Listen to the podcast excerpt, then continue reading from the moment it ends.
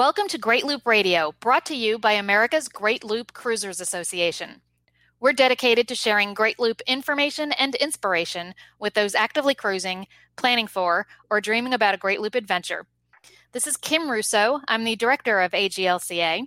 Today, our topic is going to be the rules of the road, and I'm very pleased to have with us Captains Andrea and Rick Gaines, who will share some information on the rules of the road as they pertain to boating. Before we bring in uh, the captains, I would like to take a moment to recognize and thank our Admiral level sponsors who support AGLCA at the highest level. They are Beneteau, Curtis Stokes and Associates, Dog River Marina, PassageMaker Trawler Fest, Skipper Bob Publications, and Waterway Guide Media. As always, we encourage our listeners to support these businesses that support the Great Loop. Captains Andrea and Rick Gaines, thanks for joining us today on Great Loop Radio. Thank you very much for inviting us. We appreciate it. Thank you yeah. for having us yeah, we appreciate you sharing some of your time and expertise with us, and that expertise is pretty extensive. So, why don't you go ahead and start for some of our listeners who probably aren't familiar with you? Fill us in a little bit about uh, who you are and what your background is. Sure, I'll start. Um, I am uh, a licensed Coast Guard captain, so I have a 100 ton license and uh, TWIC card and uh, STCW and uh, it's kind of a second career for me. So for the last 10 years, I've been running boats, moving boats, commissioning boats, delivering boats, and um, trying to stay safe on the water with the use of the rules of the road. Mm-hmm. And Rick, Hi, you want to share with us? Sure. I'm a retired captain. I'm a career Coast Guard officer. Um, I was uh, stationed mostly in South Florida, North Carolina, and ended up as a teacher at the Coast Guard Academy, where I taught uh, chemistry and also uh, sailing, seamanship, and navigation during uh, some of the summer training programs. And I am a uh, proud crew member whenever Captain Andrea needs to make a delivery or uh, move a boat that she's the captain for. Mm-hmm. So, obviously, you both have uh, quite the credentials on this topic. So, we know that a lot of people that are becoming interested in the Great Loop are kind of new to boating in general, or if they have boated, you know, it may have been on a, a smaller lake or something close to home. So, tell us, you know, in, in a little bit of a, a, broad terms, but and, and of course, in, in the time of this podcast, we can really only scratch the surface of the rules of the road. But let's start with the basics. What are the rules of the road as they pertain to our boaters? Uh, I'll take that one. Uh, the rules of the road are a collection of definitions, responsibilities, uh, predictable behaviors, performance standards, all relating to the conduct of vessels on the water. And they are all codified into what is sort of um, collectively known as the Colregs. They were promulgated by an international convention, and then uh, the inland navigation rules were added on by the Coast Guard. And this is in a, a document uh, published by the Coast Guard from time to time with corrections called a Commandant Instruction 16672.2, and there's a D uh, at the end of that, which means the current version is Delta. Okay, so that that's kind of a lot to, to take in. Um, why were these developed? Um, you know, and I think hopefully most of our loopers, as they're gaining some experience, if they don't already have it, they're familiar at least in concept with the Colregs. Um, but like I said, we do have some that are brand new to boating. So let's talk about why these rules of the road exist. Okay, I'll take that. Um, basically, the rules of the road exist to establish formally responsibilities and obligations that we have as boaters, whether it's recreational or commercial everybody's basically playing by the same rules, much like pilots have when they're moving about the skies. And uh, it helps us identify situations that are high collision risk situations. And it provides us a framework of predictable vessel conduct that helps reduce, not necessarily, uh, not necessarily eliminate, but reduce any risk of collision. Well, and I think it's a very important topic because since boating licenses don't really exist in the same way that driver's license or even pilot's licenses do. Uh, I think some people that are kind of new to boating, especially long distance cruising, don't realize how much there really is to know about the rules of the road because there's no benchmark test or anything to get that licensed really other than you know some of the um, the newer courses that you have to take but those are just really again just scratching the surface so we know that a lot of what's in the Colregs is really aimed towards commercial traffic but you know kind of fill us in on the philosophy philosophy behind the rules of the road so basically, the philosophy behind the rules of the road is really about risk assessment and avoiding collision by all means possible. And so uh, you acknowledge by getting on a boat, getting underway, that you're accepting some responsibility to comply with the rules and avoid collisions. And you uh, basically want to respond in a predictable way all the time so that other vessels coming or going understand your intention. Mm-hmm. And, and there's a hierarchy of privilege as it relates to vessels on the water. And, um, you know, basically you want to make sure that, uh, that you're responding in a way that other boaters can predict, mm-hmm. assume, assuming they understand the rules of the road. Right. And then, and then always closely monitoring the action of other vessels. You know, are they being predictable? Are they being unpredictable? And and that affects how it is that you respond in your maneuvering mm-hmm. around around those vessels. So, in your cruising, Andrea, and in, in your deliveries, how often would you and i'm sure it varies by places but are you finding that it appears that most of the boaters out there are acting predictably and are familiar with these rules of the road? Or is this a subject that really is not getting enough airtime so to speak? I think that uh, you know a lot of it depends on where it is that i'm moving a boat or delivering a boat or running a boat. Mm-hmm. and uh, certainly out in the ocean or in larger bodies of water like the Chesapeake and the Delaware Bay and things of that nature, people understand the rules because they come across very large vessels. In those situations, you need to understand the rules, stay away from the risk of collision. Uh, now, when you get into inlets and very small confined waterways like the ICW, and you have people that are boating on the weekends, people tend to not, you know, the, the smaller boaters, not the boaters that are cruising the Great Loop or cruising from Maine to Florida, but the, the boaters that are just out for the weekend to have some fun. They're less inclined, in my observation, to uh, to be following what I would say the rules of the road. Mm-hmm. Now, and that's and that brings us to why it is you need to be vigilant all the time, and you need to understand what other vessels are doing around you. And so on the weekends, when you're coming in the uh, the inlet in Fort Lauderdale and you're running up and down the ICW, there's a lot of really small boats that are on a mission to go somewhere or come from somewhere, and they're not concerning themselves with the fact that you may be restricted in your ability to maneuver, or uh, that you know that they have the right of way or that you have the right of way, and then that that brings us to you know the, the common sense rule, which is the, the rule of the law of gross tonnage and, and uh, yeah, and we hear that rule of gross tonnage quite a lot, um, but I think that sometimes is you know sometimes. Um, in some circumstances that may be a little oversimplified but we also hear you know boats under sail versus boats under power so you know tell us a little bit you mentioned kind of a hierarchy is that something you can share with us in this i know sometimes in a podcast like this without visuals it's a little bit difficult but is that something that you can kind of share with us how that hierarchy is structured Rick, you want to take that? Sure, I can. I can take that. I I also maybe would like to go backwards for a second in yeah. uh, important point about the philosophy, and that is the rules will never be able to cover explicitly every situation, and so it.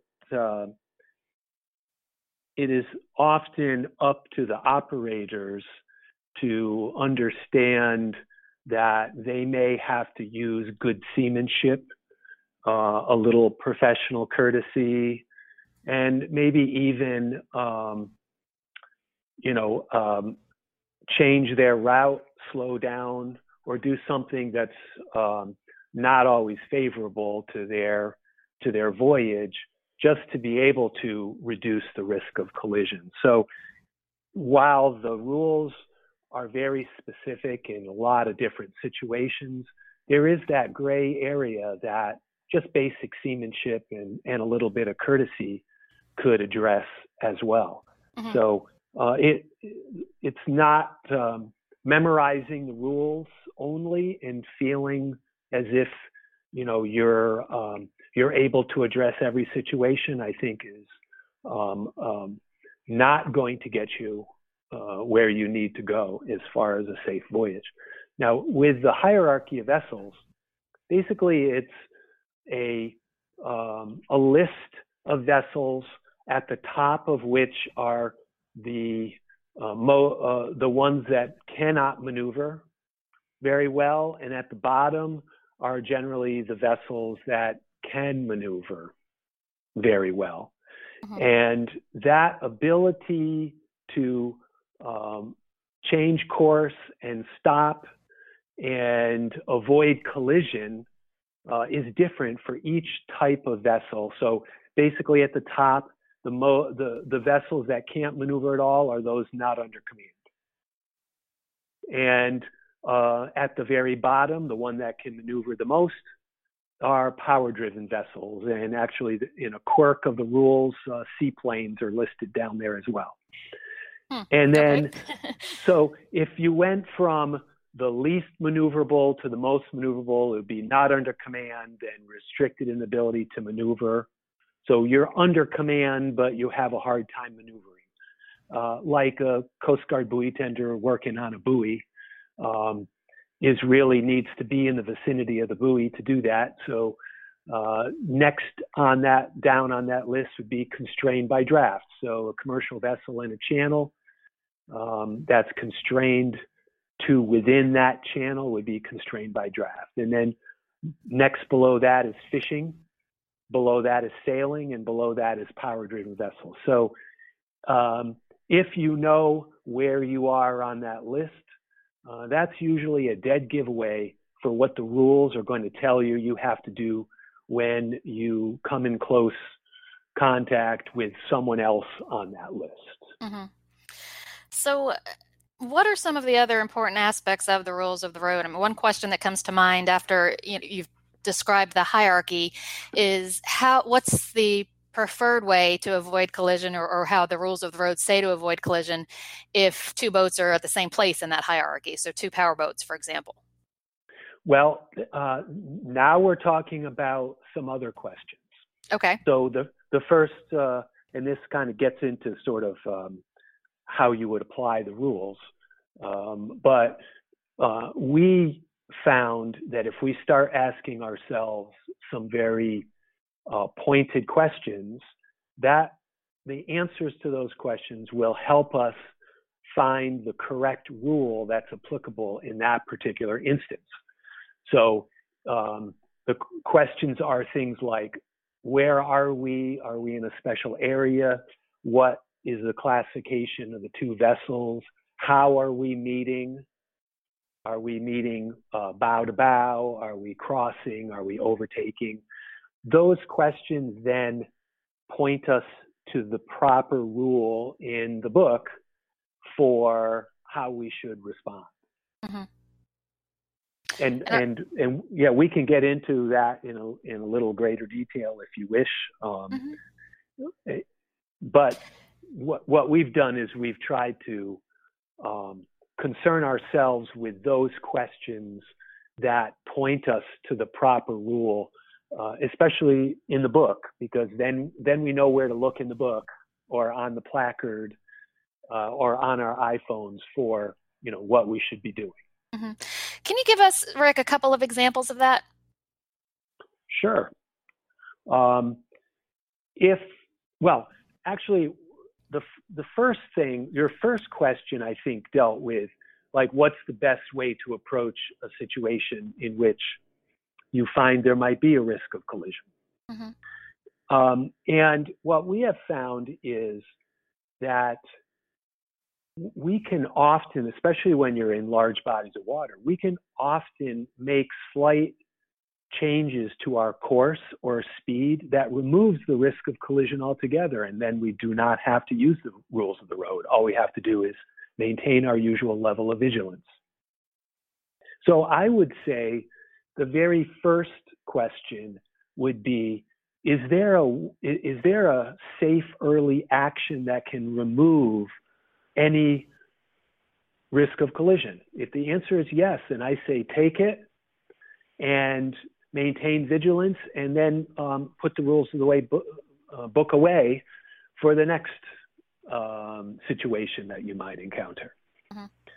So, uh, and we have found probably 75% of the time when we have that ability to take safe early action, uh, we, we can totally mitigate the need for the rules of the road. Mm-hmm. Uh, when you're in the intercoastal waterway or um, constrained bodies of water that um, you know sometimes limits your safe early action, uh, and so then you are constrained to to go on to the next set of questions, um, which uh, generally revolve around where you are. Uh, are you in a narrow channel or a traffic separation scheme? What type of meeting is it?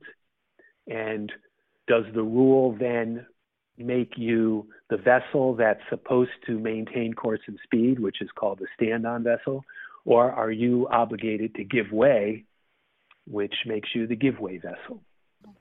Um, so we came up with some um, flow charts, decision charts that allow us to ask these questions, and based on pretty much yes and no answers, uh, you can apply the proper rule and um, in some cases literally go to the book and look at the rule mm-hmm. and and then determine if we're stand on or give way and um, and then act accordingly and uh, maintain the vigilance until the risk of collision is passed. Mm-hmm. Now, so you, I just want to. I just yeah, go ahead, Andrea. Just mm-hmm. throw my two cents in there about. Yeah. You know, I know people listening are thinking, "Oh, we don't have time to look something up in the book while we're in that situation."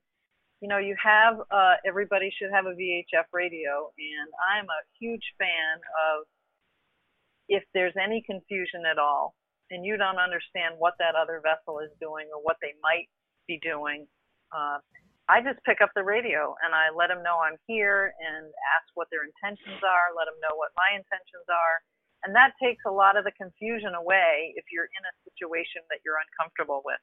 And, mm-hmm. and that holds true whether it's daylight or or nighttime running, and you're you're not exactly sure what you're looking at, even though you think you know what the boat might be or the ship might be. Um, I'm I'm a big fan of using the radio just to communicate with the other the other helmsperson on the other on the other bridge. Mm-hmm. Okay, that's great advice. We're going to take a, a, quick break and play a message from one of our sponsors. When we come back, we'll continue to talk about the rules of the road with Andrea and Rick Gaines. We'll be back in a moment. Good morning, loopers. Many of you are probably already cruising in southeastern waters, and that is where the Salty Southeast Cruisers Net focuses all of its efforts to help you enjoy your time on the water. So, as you prepare for the next leg of your journey, and as your resource for accurate, timely, and useful information. We want to invite you to use and add your knowledge to the wealth of information that's available through the Cruisers Net in its directories for marinas, bridges, and anchorages, as well as the latest fuel prices in your area. Our mission of Cruisers Helping Cruisers, may we invite you to help those following in your wake by sharing with us your cruising experiences. Thank you. Have a great day.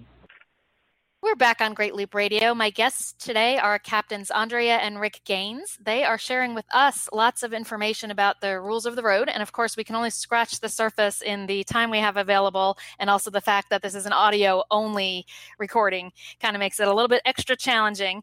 But if you could, um, Rick or Andrea, share with us how the rules of the road are structured. Okay, I can take that one. Um, the rules of the road are, are, a sequence of 38 specific rules plus some annexes in the back that uh, um, essentially outline um, most of the situations that you might find yourself in. The, Uh, basically, the rules are um, four different parts. Each part has a specific um, function. Part A, for example, is responsibilities and definitions, uh, what a power driven vessel is, what a sailing vessel is, etc. Who's responsible uh, to follow the rules of the road, which is pretty much everybody on the boat.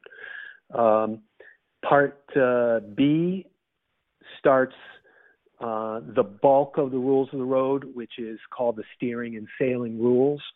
These are uh, rules about how you should conduct your business um, in one, any visibility, two, when in sight of one another, three, when in restricted visibility. Each one of those conditions has a suite of rules about what you should do uh, when vessels are in close proximity to one another. And of course, when you're in restricted visibility, you're, you're implementing those ru- rules without seeing the other vessel. So uh, it takes on a whole new uh, obligation, if you will, to um, to be very predictable in those circumstances. Um, part C is lights and shapes. So lights and shapes, day shapes, uh, are indicators of vessel type for that hierarchy of privilege and address uh, your movement in the water. Uh, obviously, lights would be um, when the visibility is low or in darkness. Uh, and part D is sound and light signals. And again, those are uh, for low visibility to indicate your vessel type in that hierarchy in the way you're moving through the water, and also, obviously, in any sort of distress situation. And the annexes at the back are full of uh, government language about technical specifications, about sound producing devices, lights. Um, it also, though, includes a description of what's called the Colregs demarcation line, which is that line on the chart. Uh, landward of that line, you would follow the inland rules or any other special rules for that particular location. And seaward of that line, you would follow the international rules or any special rules associated if it were a special area. Mm-hmm. So, based on all that, and you know, there's a lot there, and there's a lot in these rules of the road. What are there any important aspects that maybe we haven't touched on yet today that you want to talk about?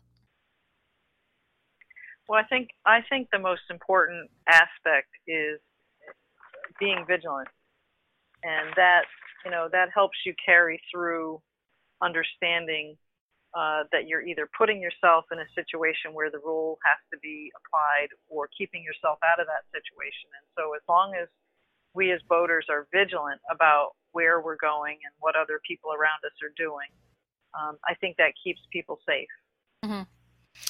Uh, that's such a good point, and I'm glad we've had this conversation because um, we encourage all of our loopers to get some education and to get some training and at least experience with their boat before they set off on the loop. So, from your experience, is there kind of a rule of thumb time frame that it takes a new boater to really become familiar with the rules of the road and be comfortable enough to use them when they're out there on the water being vigilant vigilant sorry vigilant. Well I, I can take that one. I think it's vitally important that people understand that knowing the rules is not an endpoint but a state of mind. So um, we've been using the rules of the road for 30 years, but we still have to look in the book from time to time because it's a situation that we don't run up against very often. Or we discuss uh, what what we're looking at and what that means to us. Rules are interpretive, so people can interpret the exact same set of of observations in fact uh, in different ways. So I think that requires people to continually apply the rules of the road, uh, question the rules of the road, look up the rules of the road, um, go to seminars, uh, listen to podcasts, anything that will keep you connected to this idea that you you know you need to continually be uh, interested in, in the rules of the road and apply the rules of the road in a professional way when you're on the water. Well, and that's that's a, a, good place to jump into kind of my final question as our time starts to wind down. For people who do want to remain up to date and continue to learn about this, what are some of the good resources that you can recommend? Well, you know, certain, certainly Googling navigational rules of the road gives you a whole lots of links to a different format or different versions of the rules of the road. Um, there's a great app that somebody created. Uh, if you go into your app store and click on Coast Guard, there's a, fabulous app that um, was created that has a lot of data in it. But one of the things that it does have inside that is the rules of the road. And um, so you can very quickly click on that and you know you can look at lots of different things safe speed responsibilities between vessels posting a lookout overtaking rule passing head on those things are all right there at your fingertips. So that's kind of a neat little tool to have in a pinch. Certainly vessels um, should carry a paper copy of the rules of the road as well. And um, if you go to West Marine or some of some of the vendors that sell uh, marine equipment, they usually have a laminated placard that gives you some of the the high the high points that you might run across more often than not on a double-sided colored laminated card. That's a great tool to have at your wheelhouse or at the helm, just to refer to from time to time. Um, there's a there's a guide that we have used uh, that has an excellent decision tree logic in it, and that's the one minute guide to the rules of the road. And um, so we use that as a resource as well uh, to help frame when we when we teach our classes on the rules of the road to kind of help frame your decision logic as you move through certain situations. Um, and then the you know the usual power squadron classes or or going to the sessions that you all do to educate everybody and and using the rules kind of as a little game when you're underway for long stretches of time and you come across certain things, whether it's a light or a buoy or another vessel or a fishing vessel, and kind of testing each other along the way because you don't come across these things every day in every situation. And so uh, just making it something fun to test each other on also helps mm-hmm. keep everybody refreshed. Mm-hmm. And Andrea, and you I, mentioned, um, oh, sorry, Rick, go ahead. I was going to add uh, to this list that the Coast Guard Navigation Center, um, the official government navigation center, uh, also has the the rules of the road downloadable in PDF file. They have flashcards uh, for training aids. Um, that is an excellent source of information. That's usually where you get your local notice to mariners and things like that. Mm-hmm. So you can access the rules of the road through there. They also have a, a unified set there, which tries to simplify the difference between international and inland. And there's one other online uh, source that we like, which is called the Handbook of the Nautical Rules of the Road. Um, and in that, they actually try to explain the re- the rationale for the uh, uh, the rules, which is very nice to read from time to time, so you can kind of get a feeling for why the rule is what it is and why it is described the way it's described. Right. Okay. And uh, while you were given some of those resources, Andrea, you mentioned that you teach classes about the rules of the road. Do you have any of those scheduled at this point that I can direct people to? You know, we don't. Uh, okay. You know, we've done some things with Trawler Fest, and certainly, you know, we are we're flexible. So if, mm-hmm. if folks are interested in having kind of a one-on-one, or if they've got a group that they want to assemble and and give us a call, we're happy to put something like that together. All right, and your website is? Uh, my website is www.janeofalltradesllc.com. All right, Andrea and Rick Gaines, both captains, and thank you for joining us today and sharing your time and your knowledge about this with us. Great, thank you. Thank Kim. you, Kim. To our listeners, we also thank you for joining us. We'll be back next week with another episode of Great Loop Radio. Until then, safe cruising.